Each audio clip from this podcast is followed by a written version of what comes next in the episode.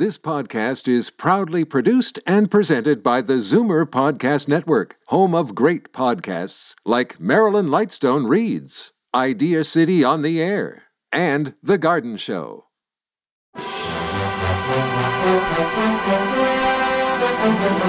It's Zoomer Radio's Theater of the Mind with Frank Proctor. Open your mind as we fill your head with amazing thrills, chills, and laughs. Theater of the Mind. The best love programs from radio's golden age. Only on Zoomer Radio. Now, here is your master storyteller, Frank Proctor. Well, thank you, and welcome to the show. Tonight, we're going to hop along with Hopalong Cassidy. Uh, a range war develops, and uh, Hoppy and California arrive in time to save a friend from certain death. Hopalong Cassidy, a western that was greater than the Roy Rogers Show or Gene Autry's Melody Ranch.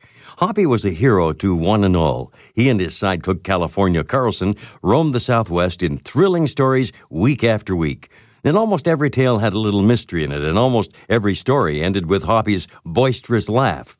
Clarence Mulford, the author of the Hopalong Cassidy stories, created a hard fisted, rough and tough cowboy, nowhere near the like of the lovable Hoppy of the movies and the radio series. He became a hero in black and on a white horse, a superhero of the West. He rescued damsels and cowboys in trouble, along with ranchers and bankers and railroad owners, always against the bad guys, robbers, thieves, rustlers, and the like. The radio series, that was a hard sell, and the owners could find no takers. When this series began, it was offered to the various networks, and they wanted nothing to do with it. So the owners had to sell it to do syndication. But a short time after that, it became extremely successful, and later it was heard on the Mutual and CBS networks. The show ranked number seven in the 1949 Nielsen ratings. The Mutual Broadcasting System began broadcasting a radio version of Hopalong Cassidy in January of 1950. And at the end of September, the show moved to CBS Radio, where it ran well into 1952. Tonight's episode The Frightened Town.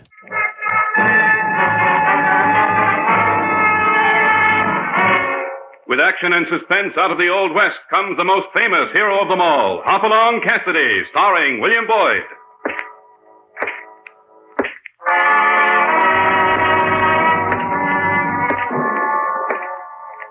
The ring of the silver spurs heralds the most amazing man ever to ride the prairies of the early West. Hopalong Cassidy. The same Hoppy you cheer in motion pictures, and the same California you've laughed at a million times. Raw courage and quick shooting have built a legend around this famous hero. Hopalong is a name to be feared, respected, and admired, for this great cowboy rides the trails of adventure and excitement. William Boyd as Hopalong Cassidy and Andy Clyde as California. Well, Hoppy, what about our story? This one we call the frightened town. It was a day of heat. It was hotter than oven. In the town of Bledsoe, there was no movement out in the open. Even the door to the saloon hung limply, sagging on its hinges. There was hatred here and violence in the making, embedded in the brains of men who faced one another from opposite ends of the dusty street. There were dozens of them, rivals in a range war. And on the porch of the hotel, a woman shed tears and spoke bitterly to a man who held in his hand a small black bag. And I say you have to think of me and the baby. I'm a doctor. Down the street, there's a man who's been hurt. I'm obliged to go to him. But you'll never get there. You've been told you'll be shot if you step into the street, I'm a doctor. I'm obliged to go. even though it means making a widow out of me. Saxon might not have meant what he said. Saxon always means what he says. He'll shoot you down like a dog the moment you set foot off the porch. Just the same, I... Morning, Doc. Hello, Cassidy. And good morning to you, ma'am. Or maybe I should say good afternoon. I slept so late I've got no idea what time it is. We rode practically all night to get here. California and I, uh, say, uh, am I interrupting something between you two? No, Cassidy, I have a call to make, that's all. I'm going to make it now. Oh, John, wait. There is something wrong, isn't there? There's something wrong with the whole town. Yes, there's a lot wrong. The town is split apart. Stuart Saxon and his riders are holding one end, and the Lane brothers and their men are holding the other. Now, how did that ever come about? Well, both outfits rode in about two hours ago. That means they finally decided to fight it out. It means more than that. It means my husband is going to lose his life. Just because he insists on going over to Clemens' barn. I have to go, Cassidy. Ralph Lane is over there with a bullet in his chest. No reason why you shouldn't go, is there? There's every reason. Stuart Saxon was here when John got the message. He promised John he'd be shot if he set foot in the street. Celeste, we've talked enough. Ralph Lane could die just because of delay. I'm going right now. Wait a second, Doc. The way Stu Saxon hates the lane, he's likely to carry out that threat if you walk right down the middle of the street. I've got to get to that barn. There's a more sensible way of going about it. You can climb over the side of this porch and slip through Bradshaw's store. Then we'd only have a short dash across the street. You mean you'll go with my husband, Mr. Cassidy? You'll help him? Well, Ralph Lane is sort of a friend of mine. Maybe I'd be helping him a little, too. Come on, Doc. This thing seems a little funny to me, Doc. Those two outfits never seemed to want a showdown before. Wonder what's done them all of a sudden. Festering sores have to come to a head sooner or later. Here, Doc, through the store. Well, if it ain't Hopalong Cassidy. And he comes sneaking in my side door. Well, they tell me that's the only safe way to go moving around this town right now, Marty. That's right. That sure is right. Well, still lifting those heavy sacks, Marty, huh? I warned you about that. I'm not gonna hurt myself, Doc. I lift a pony without hurting myself. Well, what can I do for you, Jen? Nothing right now, Marty. We're just passing through to Clemens' barn. You mean you're gonna try crossing that street? That's it. Well, it's your next, I guess. Range wars. Why don't they fight 'em out in the grass somewhere? Look what it does to me. I get in the first shipment of flour I've had in months. And there ain't been a soul in here to buy any. Everybody's scared. Except them sweat-lathered galoots that think they have to shoot something out. All set, Doc? All set, Cassidy. What's the plan? We'll make a run for it, but not together. I'll go first to that corner by the barber shop. I'll cover you from there. But don't start till I signal.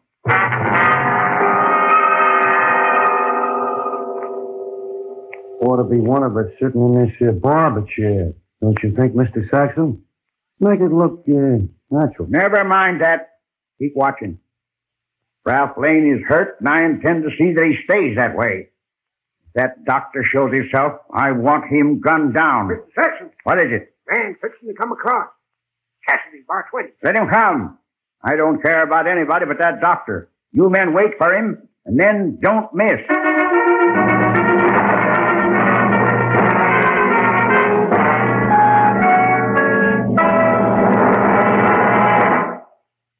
Now back to Hopalong Cassidy and our story, The Frightened Town.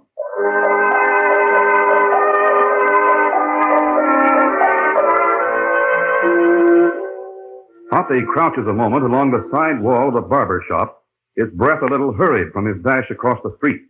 He looks up and down, is about to lift his arm in a signal to the doctor when a voice reaches out to him from halfway down the alley.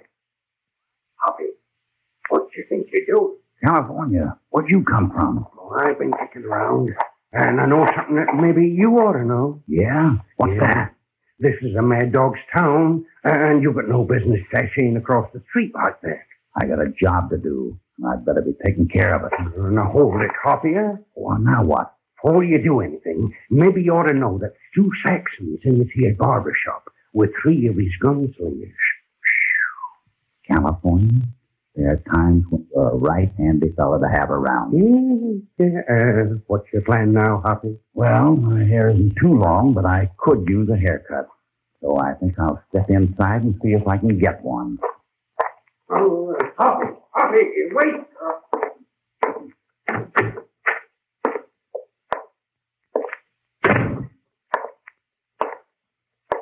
All right, Cassidy, what do you want? Well, if it isn't Dode Wintram. Who are your friends, Dode? Strangers around here, aren't they? You've heard of them, Cassidy. Jeff Ennis from Abilene, Kansas, and Rev Maxwell from Texas. Sure, I've heard of them. And I don't figure Stu Saxon hired them to punch cattle. Where is Saxon, by the way? He was here, but he left. Why? Nothing important. Where's the barber?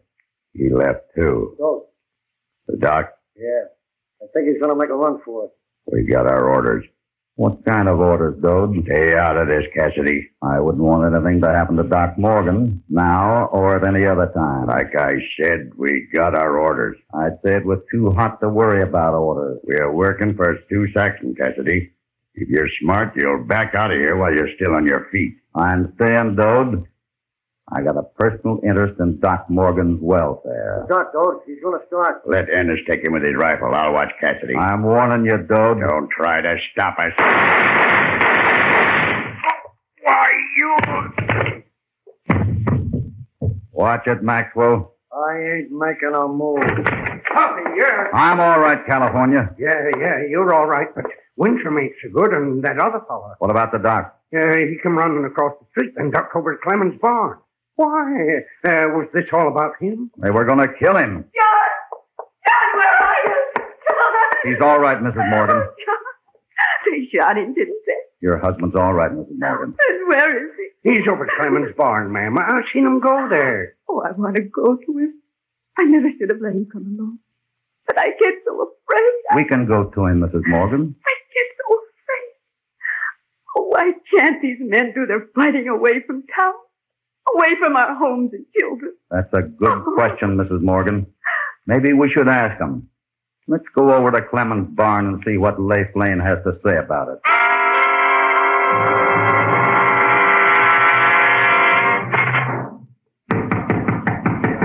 Get that check. It's the doc's wife and Hopalong Cassidy. Well, let him in. Is my husband here, Mr. Lane? Is he all right? Uh, he's here, ma'am, and he's all right. Working on my brother. What was that shooting a while ago? Some men tried to kill my husband. Hopalong Cassidy stopped them. And I'll bet he did it permanent. Glad to have you around, Hoppy. Hello, Leif. How's your brother? Better ask the doc. Uh, it's a bad wound, but he's going to be all right. I'm relieved to see you still alive, Cassidy. I heard those shots. What kind of a prey was it, Hoppy? It's all the same to you, Leif. I'd rather talk about something else. Such as what? You like this town, don't you? Sure, I like it. Why?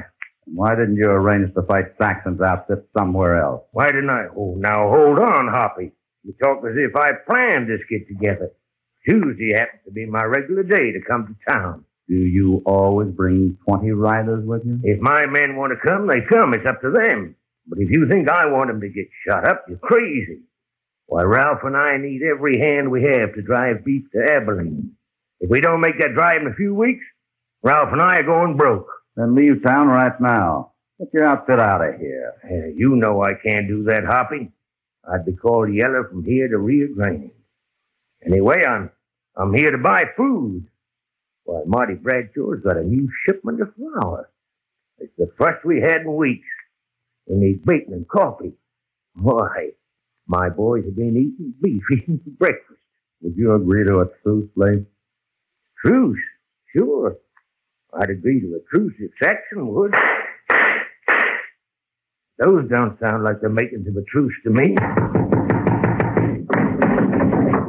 It's Marty Bradshaw, boss. Yeah, yeah, it's Marty Bradshaw, and I've got trouble for you, Leif. You can't bring me any more trouble than I already have. That's where you're wrong. It is up to you to decide what's going to happen to this town. What are you talking about? I've got a message for you. Fella just came into the store with it. Stu Saxon swore about Hopalong Cassidy gunning down two of his men. He says you've got to turn Cassidy over to him inside of an hour. It'll be 45 minutes from now. And if I don't? And Saxon says he's going to set fire to the whole goddamn town.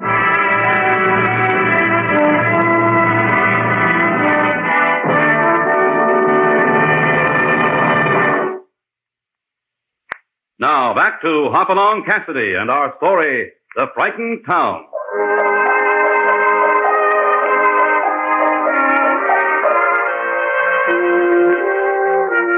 A message has just been delivered to the camp of Leif Lane and his riders. A demand that Hoppy be turned over to Stu Saxon to answer for the shooting of two of Saxon's gunmen. You can't do it, Mr. Lane. It would be downright murder. I have no intention of doing it, Mrs. Morgan. Hopalong Cassidy stays right here. Now, wait a minute. Let's talk this over sensibly. How can you be sensible with a mad dog? That's just the point. Stu Saxon is all riled up. You cross him on this, he might do like he says. Set fire to the town. Let him burn it up. I'm not turning you over. But I know what I am going to do. Chuck, get the boys all together in a bunch. I'm... Mind telling me your plan, Leif? Well, Saxon said he'd wait an hour. Well, he's going to get something inside of an hour. I'm taking my boys up the street right at him. You'd be wiped out. Just the same. Just the same, why don't you listen to me? Whether we like it or not, Saxon has to have his way. Oh, now listen, And Hoppy. he's going to have his way. He's going to see me. I'm not going to be delivered to him. I'm going in under my own power and in my own way. Hoppy, you can't do it. I don't aim to let you do it. Uh, maybe Hoppy's got a plan, Lee. Sure, I got a plan. I want a chance to talk to Stu Saxon. I'm not going to let you do it. Quiet down, you old coyote. What I do with my own time is my own affair. Right now, I'm paying a visit on Stu Saxon. Where's he staked out, Marty? Emmett Saloon. Fine. I'm thirsty. Give me a chance to get a glass of sarsaparilla. I'm coming with you, Hoppy. Well, let's get going then, California.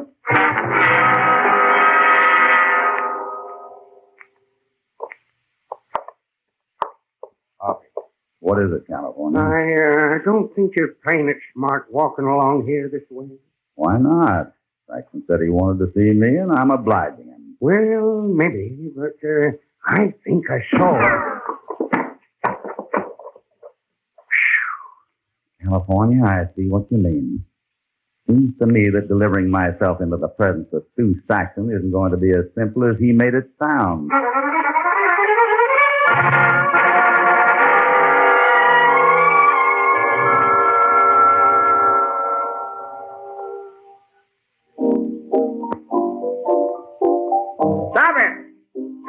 Thing off.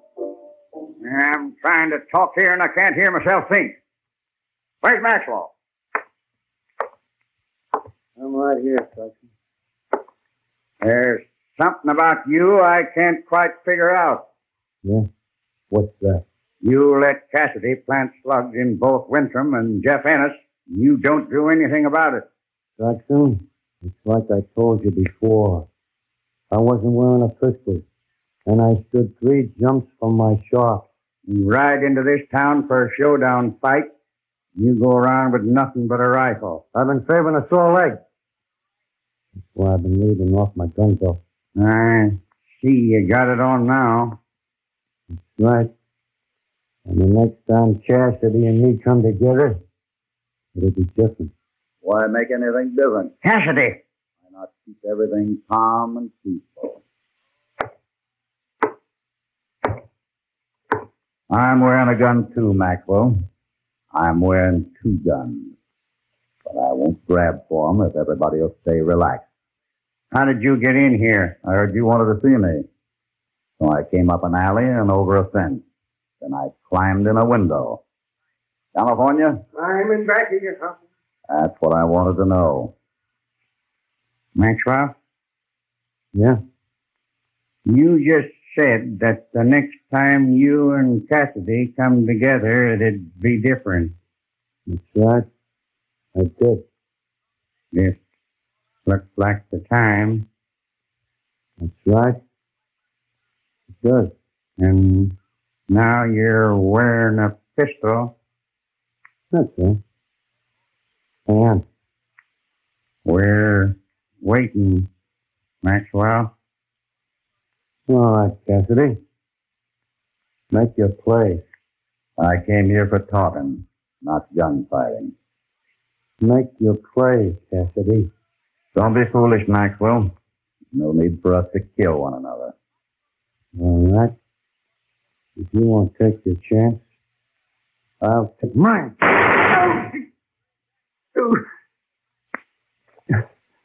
You see, Saxon? I told you it'd.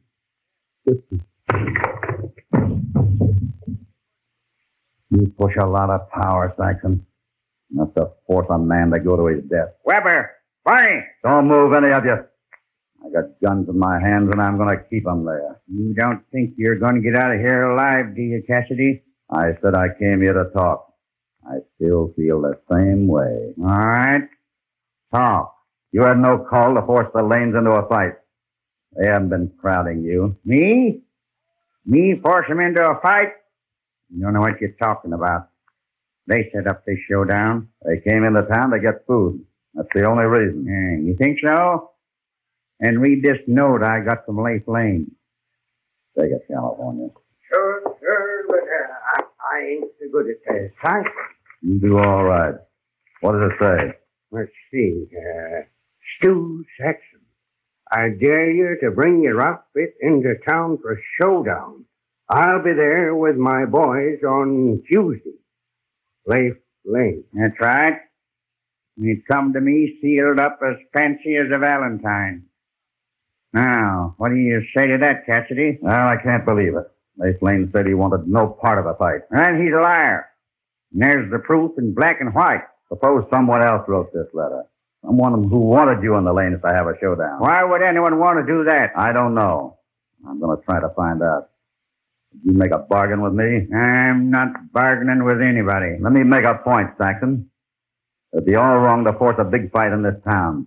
There's too many women and children here. That can't be helped. It can be helped by calling off the fight. That's impossible. Suppose Leif Lane didn't write this note. Would you be willing to call it off then? What for? Run into some kind of a trick? The Lanes never pulled a trick in their lives, and you know it. I'm not making any bargains. All right. Now, Hoppy, uh, what's the idea of putting away your guns? I'm putting them away to give Saxon the same break Maxwell was willing to give me. Show off your gun, Saxon. Yeah, you're, you're crazy. I'm waiting, Saxon. I'll say it again, Saxon. I'm waiting. I don't stand a chance with you. Every man here knows that. Then bargain with me. All right? What's your play? I'll take this letter to Leif Lane. If he gives his word that he didn't write it, you're to call off the fight. All right? I agree.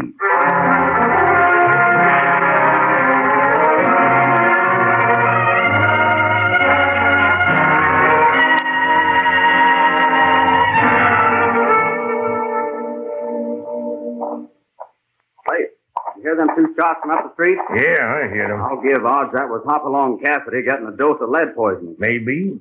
Two shots. One for Cassidy and one for his pal. I don't know. We ain't gonna take that land down, are we, boss? Cassidy has my promise not to do anything till he gets back. You heard them shots. Cassidy ain't coming back. First it's your brother, and now it's Cassidy and his pal. That Saxon hombre is tipping us off one by one just because we stayed holed up in here and don't do nothing about it. Now, now, take it easy, Oh. We've been taking it easy for almost half a day. You've got us all with you, boss. Let's move in and take that Saxon outfit apart. I promised Cassidy I'd wait for him. You heard them shots. What more do you have to know? Give us the word. That's all I'm asking. Well, let me take a look outside. Come on. If you think you're going to see Cassidy again, you're wrong. Cassidy didn't want the town shut up. Cassidy is dead.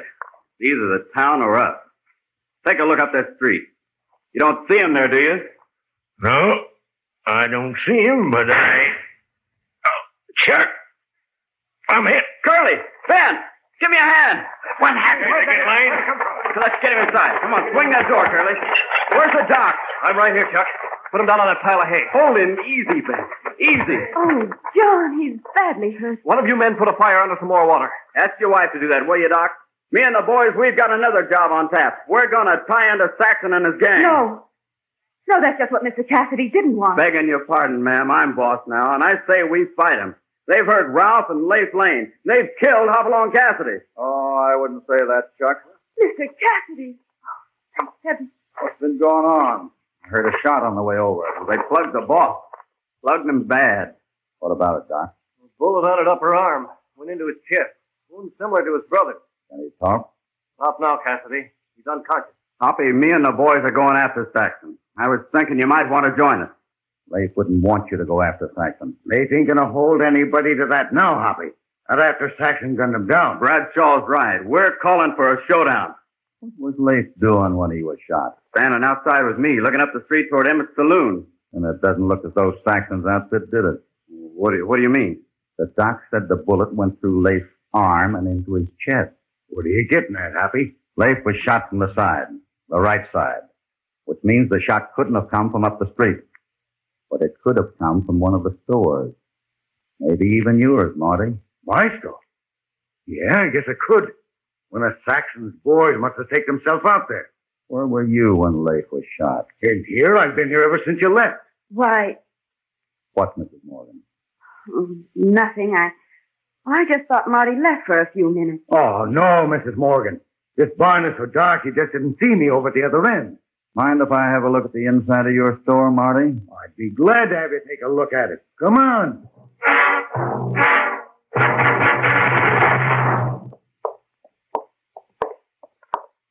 What do you expect to find in my store, Cassidy? Well, if the Lane brothers were shot from one of your windows, there might just be a rifle lying around that did the job.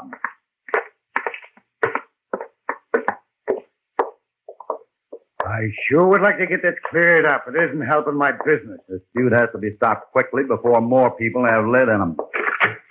After you, Cassidy. Ah, hey, what is this? Don't try to pull away, Cassidy, or I'll break your arm. And I've got the power to do it. You ought to know that. Ah, you ain't gonna do so well without your guns, are you, Cassidy? What do you expect to gain by this, Bradshaw? Time to get away. Let 'em pound out there. This place was built to keep people out when I didn't want 'em in. And Right now it's locked up from cellar to roof. You'll never get away, Marty. Won't I? Tie you up with some of this rope, set this place afire, and I'll have all the excitement I need. All I need to cover me. You're a strong man, Marty, but right now you're taking on too much work. You still feel powerful, Marty? For that, I'm going to tear you apart.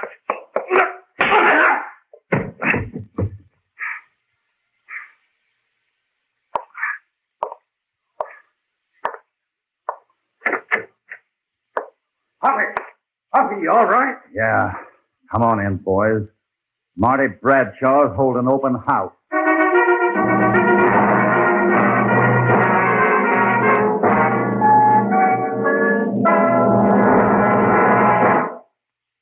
Now, back to Hopalong Cassidy.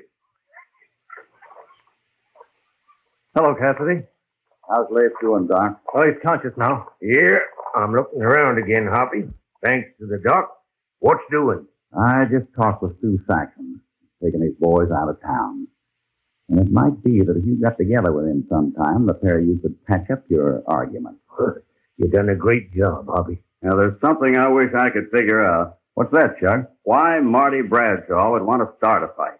Well, I still don't know how right I am. I've had the feeling that if things went wrong with the Lane Ranch. Marty Bradshaw stood to profit by it. Why, sure he did. Marty's been holding a short-term note of ours. That's why he's been so worried about getting that beef to Moxley. Oh, so that was it. Marty figured that by prodding us into a showdown with Saxon, he could mess up everything and make the ranch go broke. Yeah, yeah, but how'd you happen to know it was uh, Marty Bradshaw, Hoppy? Well, California was that note he sent to Stu Saxon, all sealed up fancy like. You know what it was sealed with? Huh? Uh, I'll be doggone. You don't mean... That's right. Flour and water. And nobody else has had any flour around here for weeks. Marty Bradshaw told us that himself.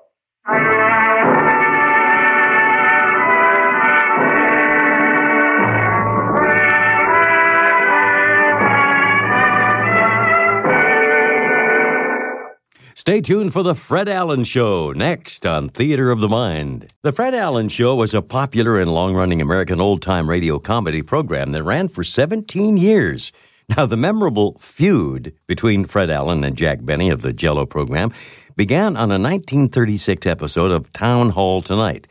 For a decade, the two exchanged insults on both men's shows so convincingly that fans of either show might have believed they really had become blood enemies. In fact, the two men were very good friends and admired each other greatly. Benny and Allen often appeared on each other's shows during the feud, both in the uh, acknowledged guest spot and surprise cameos from time to time as well. On one Christmas program, Allen thanked Benny for sending him a Christmas tree and then added that the tree had died.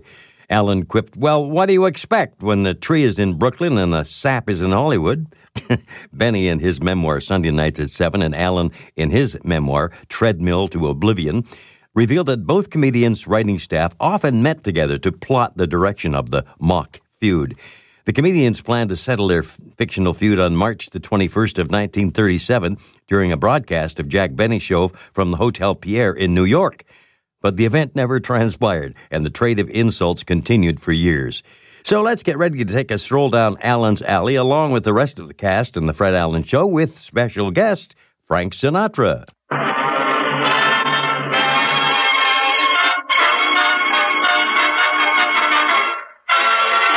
Mr. Allen, Mr. Allen. It isn't Hildegard, kiddies.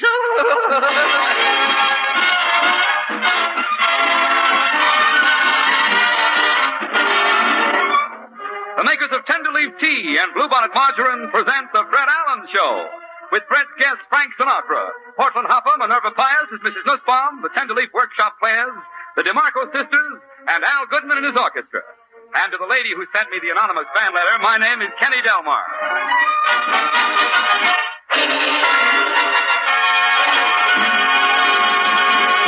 This week, ladies and gentlemen, our victorious naval forces have been coming home on battleships, cruisers, and carriers.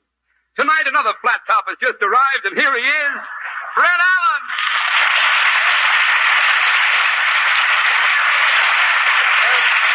Thank you, and good evening, ladies and gentlemen. Well, Kenny, I hope you are celebrating the uh, fleet's return. Oh, yes, Fred. Well, New York has gone all out to welcome the Navy. Oh, I know. Last night they had 80 men rocking the Astor Hotel to make the sailors feel at home who were sleeping and in that picture at Music Hall, you know, weekend at the Waldorf, they took out Walter Pidgeon and put in a seagull just for the Navy. Wish some of the Navy had come in to laugh at these jokes, you know. Well, uh, Steve, wasn't Jack Benny in the Navy, Fred? Jack Benny in the Navy. Oh, that was before water was even invented. They had the H, but they were waiting for the two O's to come out of the ark in those days. You know that Benny is the only sailor I know who can get seasick looking at a bundle of wet wash?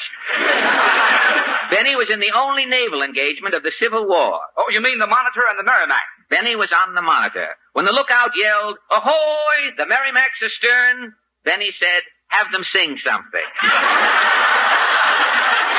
you think it would have worked better with four chicks in a chuck. You know, if Benny... If Benny was a... If Benny was a sailor... Mr. Uh, Mr. Allen! well, Portland. You're just in, you're just in time, Portland. Kenny and I were discussing the arrival of the Navy. Oh, everybody's celebrating. Oh, I know that. Admiral Halsey was on Bob Hope's program last week. Yes, Admiral Halsey is braver than I thought. Do you know why Admiral Halsey came on at the end of Bob's program? Well, why did Admiral Halsey come on at the end of the Bob Hope program? He's a rear admiral. All right, it's it's your joke. You enjoy it. Tell me, is your is your mother going to participate in the Navy Day festivities? Mama's going to be in the parade of ships. Oh, she's going as Hesperus the Hesperus, is she? No, Mama's going to wear her new corset. Her new corset, huh? Mama's going as old Ironside. Oh. Say, I hope she doesn't carry the impersonation too far. How? Well, if your mother thinks she's old Ironside, she may try to back into some dry dock and get scraped for barnacle. and speaking of barnacles, I wonder if everything is shipshape down in Allen's Alley. Have you a question for them tonight? Oh, you bet. You know, since gasoline rationing has ended, traffic congestion in the larger cities has become one of the nation's greatest problems. And so our question is, how is the traffic dilemma affecting you? Shall we go? As the two sticks said when they saw the tom-tom, let's beat it.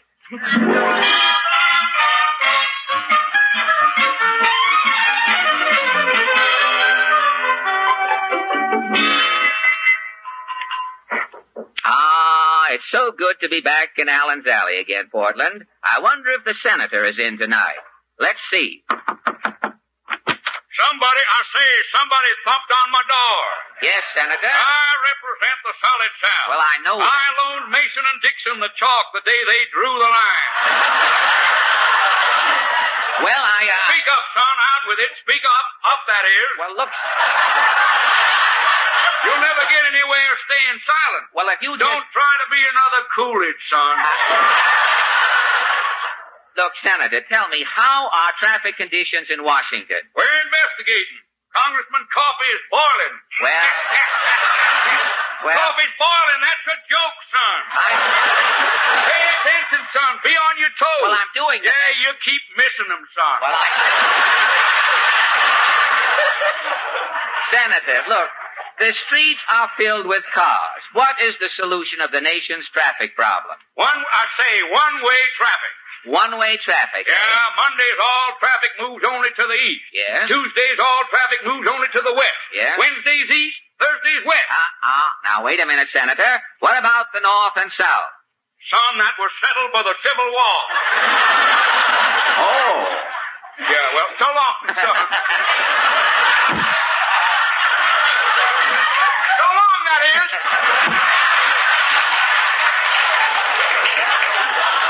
I heard you through the keyhole, Senator.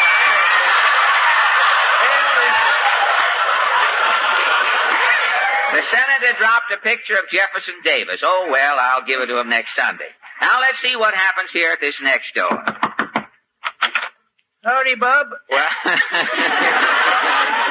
well, Mr. Moody, you uh, you look a little tired tonight. Yeah, I've been on the go all day. Busy, huh? Yeah, I'm working for a tree surgeon. Tree surgeon? I go around leaving Kleenex under weeping willows. Not so messy a field that way, is it? Well, tell me, Mr. Moody, how do you account for this traffic problem? So many automobiles. It's progress, Bob. Progress? Yeah. Hoover said he'd put a car in every garage. Yes. Truman's got two cars parked in front of every house. What do you think is causing the parking trouble, uh, Mr. Moody? Oh, it's the housing shortage. The housing shortage, huh? Yeah. Folks is living in garages and putting their cars out on the street. Well, how are we going to cope with this traffic problem, Mr. Moody? I'm a pedestrian. And your solution is? Every motorist should drop dead. So long, Bob.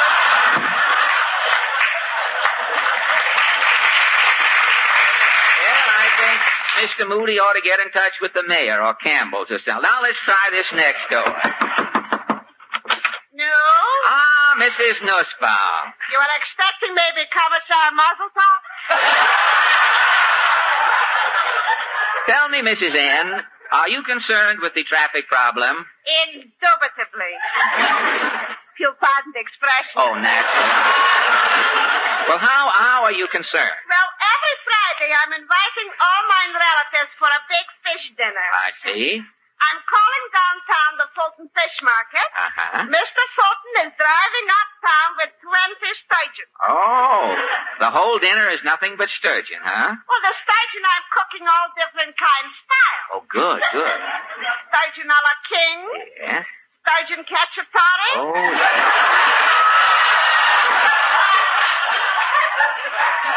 Uh, also sturgeon fuyang, Oriental. sturgeon burgers. Sturgeon burgers. Uh, uh, you uh, you have with the dinner you have dessert. For dessert, I'm, stir- I'm serving sturgeon a la mode. Stur- sturgeon went upstream in the sentence there. Sturgeon, you're serving sturgeon a la mode. This is a baked sturgeon. On top is a cold sturgeon. A la mode. Well, with this traffic congestion, Mr. Fulton can't drive up to the Bronx, can he? It is impossible. Well, how does he get your fish uptown? Every Friday, Mr. Fulton downtown is throwing 20 sturgeon in the Hudson River. Well, how do the 20 sturgeon find their way up to the Bronx? Ah, Mr. Fulton is throwing in a herring and yelling, Boys, follow him.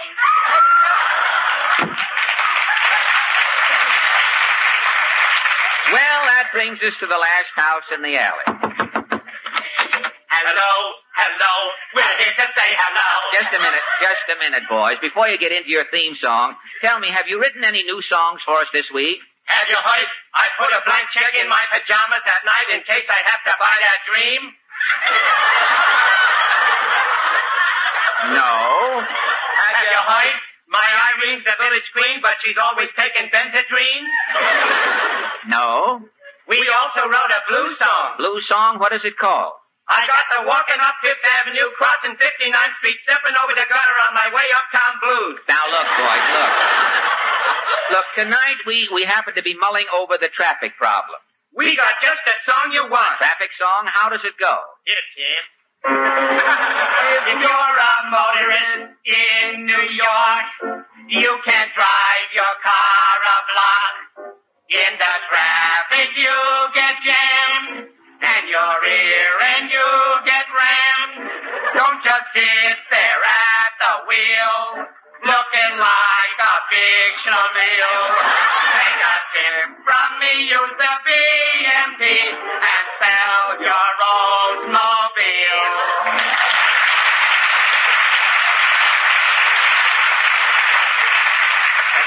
If you'll step into the junior misses department, we'll meet the five DeMarco sisters. With Maestro Al Goodman at the baton, the DeMarco sing the Atchison, Topeka, and the you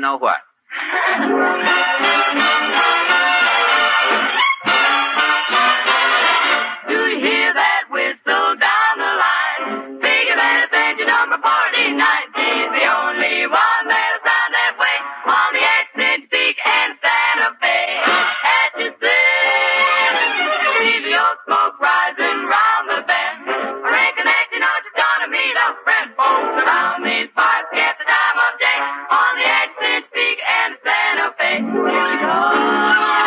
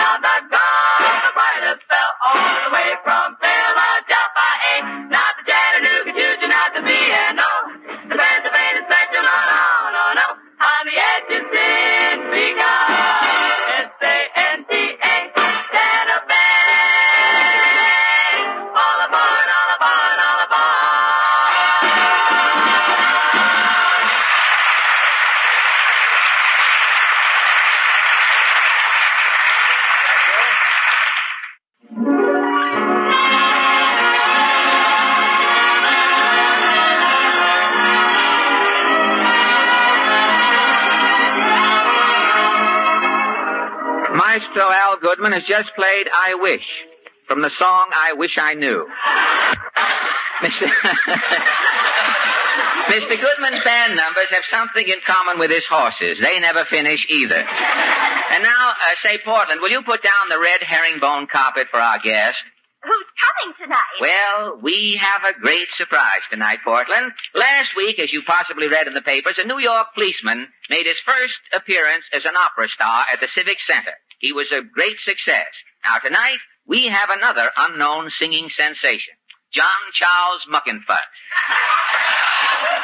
Does he work for the city too? Oh, yes, for many years. John Charles Muckenfuss is known as the singing street cleaner. well, where did you find him? Well, I was going down to see that new picture, Guest Wife, at the Criterion. Claudette Colbert is in it, and Don Ameche is also in the picture, and he doesn't invent anything. And I thought it might be a novelty to go in and see the picture. And as I arrived at the front of the theater, from behind a large can, I heard a beautiful voice. It was John Charles. Oh, this must be Mr. Muckenfuss now. Get ready. You take his broom and helmet, Portland. Okay. Come in. Uh, friends, uh, is this the Tenderleaf Tea program? Yes.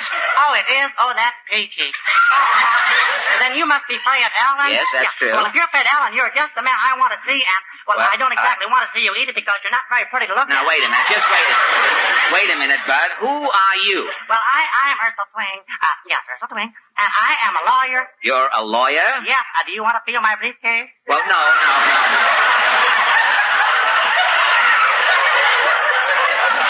I'll take your word for I, it. I am. I am a lawyer, all right. And my last case uh, was Dote versus the Acme Poultry Market. The Acme Poultry. Uh, no, it was. Yes, it was. The yes, Acme, yes, all it was. Yeah. And my client, Mrs. Delt, was buying a live chicken, and after the chicken had been weighed, it laid an egg.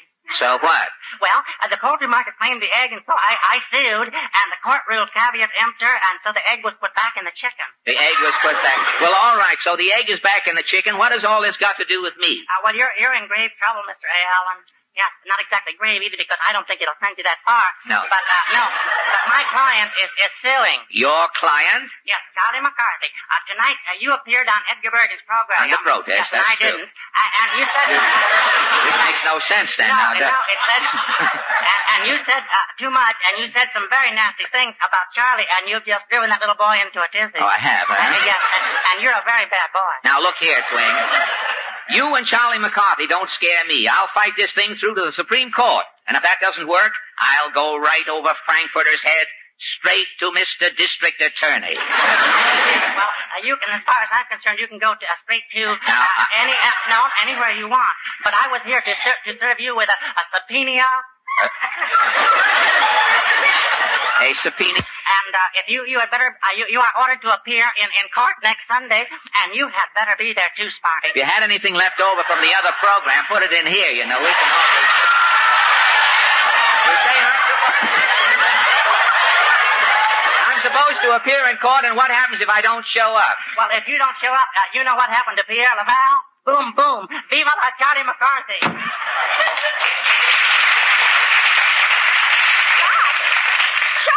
really going to sue you, Mr. Well, Allen. look at this summons here. It says trial will be held on this program next Sunday. Why, that little wooden runt? I ought to pull his legs off and make lollipop sticks out of him. I ought to go back over there again.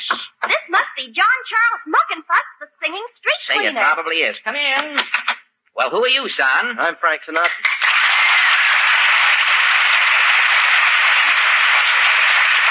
Well, I'm sorry. I'm sorry I haven't time to talk now, son. I'm expecting John Charles Muckenfuss, the singing street cleaner. Well, Mr. Muckenfuss sent me over. See, he can't make it. He got an emergency call. A street cleaner getting an emergency call? On 10th Avenue. It was a rush job. Gad, here we are on the air, and our guest star is over on 10th Avenue performing a broomectomy. Well, Mr. Allen, Mr. Muckenfuss said maybe I could take his place. Well, I'm sorry, son. You know, this isn't one of those quiz programs where any schnook can come in off the street and take over the microphone. We only use stars. Yes, sir. It's uh, nothing personal, you understand? Oh, I understand, sir. We can only use people with talent. I have talent. Really? Who said so? My mother. Oh. Well, tell me, would you uh, would you step just a little closer to the microphone, son, if you will? I'm sorry. Is this all right? Uh, just a little farther back, if you will, please. See, I don't seem to get the hang of it. No, it's a little difficult. Have you been on the radio before, son? Well, yes, I've been on once or twice. Oh, really? What did you say your name was again? Sinatra. Sinatra. Sinatra. You're not related to Sam Sinatra. No. I used to know a Sam Sinatra up in New Rochelle. He was a glass blower in an optician's up there. If people came in with dirty glasses and couldn't see to get out of the store, Sam would blow on the glasses. No, I don't know Sam.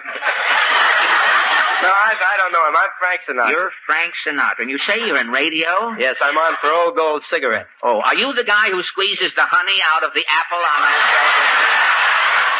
No, you see, I do the singing. Frank Sinatra. Hey, you weren't formerly with the Yacht Club, boys. I see a, a little brine on your lapel there. No, uh, I had sour pickle for lunch. Oh, did you? You shouldn't eat pickles with those short arms, son. The dill drips on you. See, I have the same trouble with sodas, you know. I have a short neck and I can't reach the straws. Oh, really? You, well, how do you drink a soda? I pour it out, pour the soda out on the counter, lap it up. Oh, it's good. I lost that up. I, I have short teeth. Every time I bite a hot dog, all I get is a mouthful of mustard. I. You know, once I knew a guy with a. Once I knew a guy with a short nose. He couldn't smell anything unless he put his face in it. Oh, really? Well, this is all mighty, mighty interesting, Mr. Sinatra. Oh, Sinatra. Gosh, it's going to it's going to disappoint millions of music lovers. John Charles Muckenfuss, the singing street cleaner, not here. I wonder how long he'll be over there on 10th Avenue. Uh, he said it looked like a long session. Long session, eh? The cowboys from the Rodeo are parading.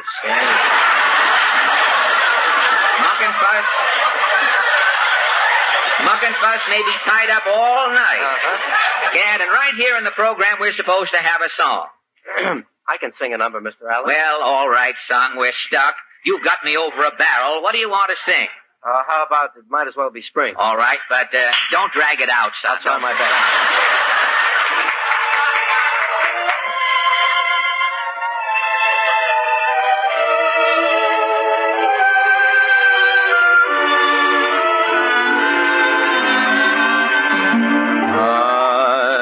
Restless as a willow in a windstorm. I'm as jumpy as a puppet on a string. I'd say that I had spring fever, but I know it isn't spring. I am starry-eyed and vaguely discontented like a nightingale without a song to sing. Why should I have spring fever when it isn't even spring? I keep wishing I were somewhere else, walking down a strange new street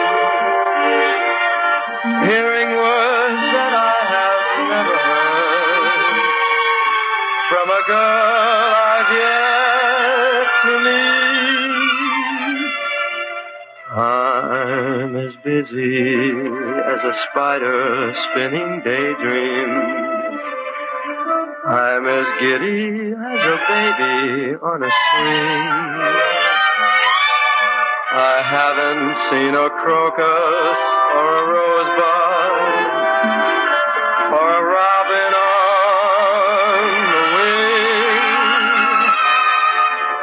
I feel so gay in a melancholy way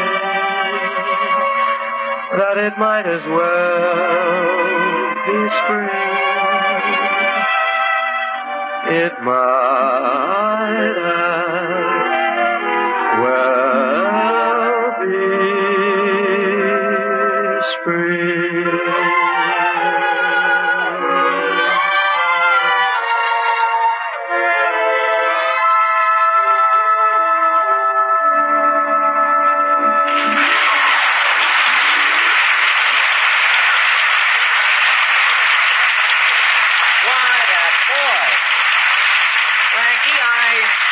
That voice, Frankie, I didn't even recognize you before. Why didn't you tell me? Gosh, how time flies. To think that I started you on your career. Yeah, I remember when I came to you for advice? Oh, you wanted to know whether you should take up singing or open a haberdasher store in Kansas City. Yeah. And you told me to stick to singing. Ah, who knows? If you had opened that haberdasher store in Kansas City, today you might be president. Oh, I couldn't be President Fred. I No? can't play the piano. Oh, that's it. Well, tell me, Frank, that singing you just did, is that the type of thing you're doing on the radio? Yes, don't you think my style has possibilities, Fred? Yes, Frank, but you have to think of the future. You know you're not getting any younger, son. New boys are coming along. Perry Como, Dick Haymes, Carmen Lombardo, Frank Munn, and the others. I think I see what you mean, Fred. Uh, where will I be 50 years from now? That's probably what your insurance company would like to know. But if we're going to stay in radio, Frank, there's only one kind of a program we can do when we're old men. Fred, you mean? Hillbilly. Mm-hmm. Frank, hillbilly singers don't ripen until they're 80. I know I've been in warm studios with... But Fred, gee whiz, Sinatra Hillbilly after all. Ah, don't worry, Frank. I can fix everything. I know the king of the hillbillies, Zeke Manners. Ah, I can see it all, Frankie. Fifty years from now, 1995. We're broadcasting from a little two-watt station in Nutley, New Jersey. You and I are standing there in our bare feet, our, uh, with our floppy hats. Zeke Manner steps to the microphone and says, Howdy, folks. Zeke Manner's his Happy Hillbillies are on the air. Let her rip.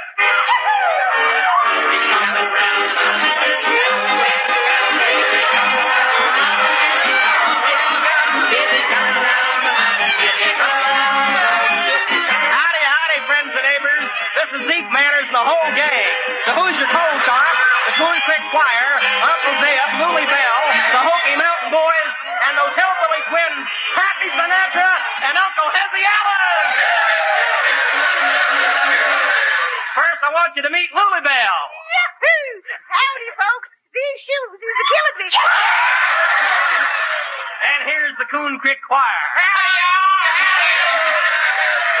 And here they be, them scarecrows fresh from the cornfields, Happy Sinatra Uncle Hezzy Allen. Howdy, Pappy. Well, howdy, Uncle Hezzy. Tell me, Pappy, how many hairs onto a pig's face? Next time we shave, count 'em. Uncle, tell me, what has four legs and flies? A dead whore. No, no, our table at dinner time. Well, Well, folks, now that we've laughed ourselves sick, Happy Sinatra and Uncle Hezzy Allen sing, Them Pearly Gates. Listen here, all you sinners. If you want to get to heaven, heaven, better get down on your knees and pray. all you gambling skinners, better quit saying 7-Eleven. Get yourself prepared for Judgment Day. Open up them pearly gates. Open up them pearly gates. Open up them pearly gates for me. Hallelujah, hallelujah. When you hear that trumpet sound, I'll be coming home at last. Open up them pearly gates for me. Open, open, open, open up them gates. Open, open,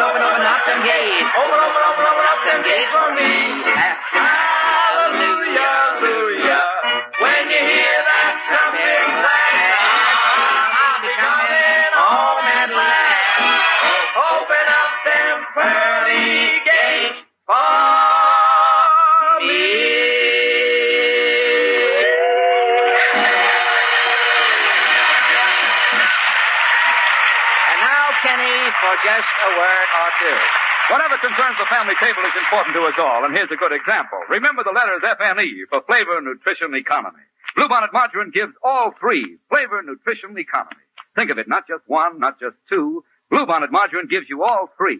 You get flavor, delicious flavor, so fresh, delicate, and country sweet that it makes other foods taste twice as good. You get nutrition, proved nutrition. Delicious Bluebonnet is a real food, approved by nutrition experts. Rich in food energy and in vitamin A, too. And there's economy in using Bluebonnet. It costs so little you can afford to spread. It's a product of the makers of Fleischmann's yeast. That fact alone tells you its quality through and through.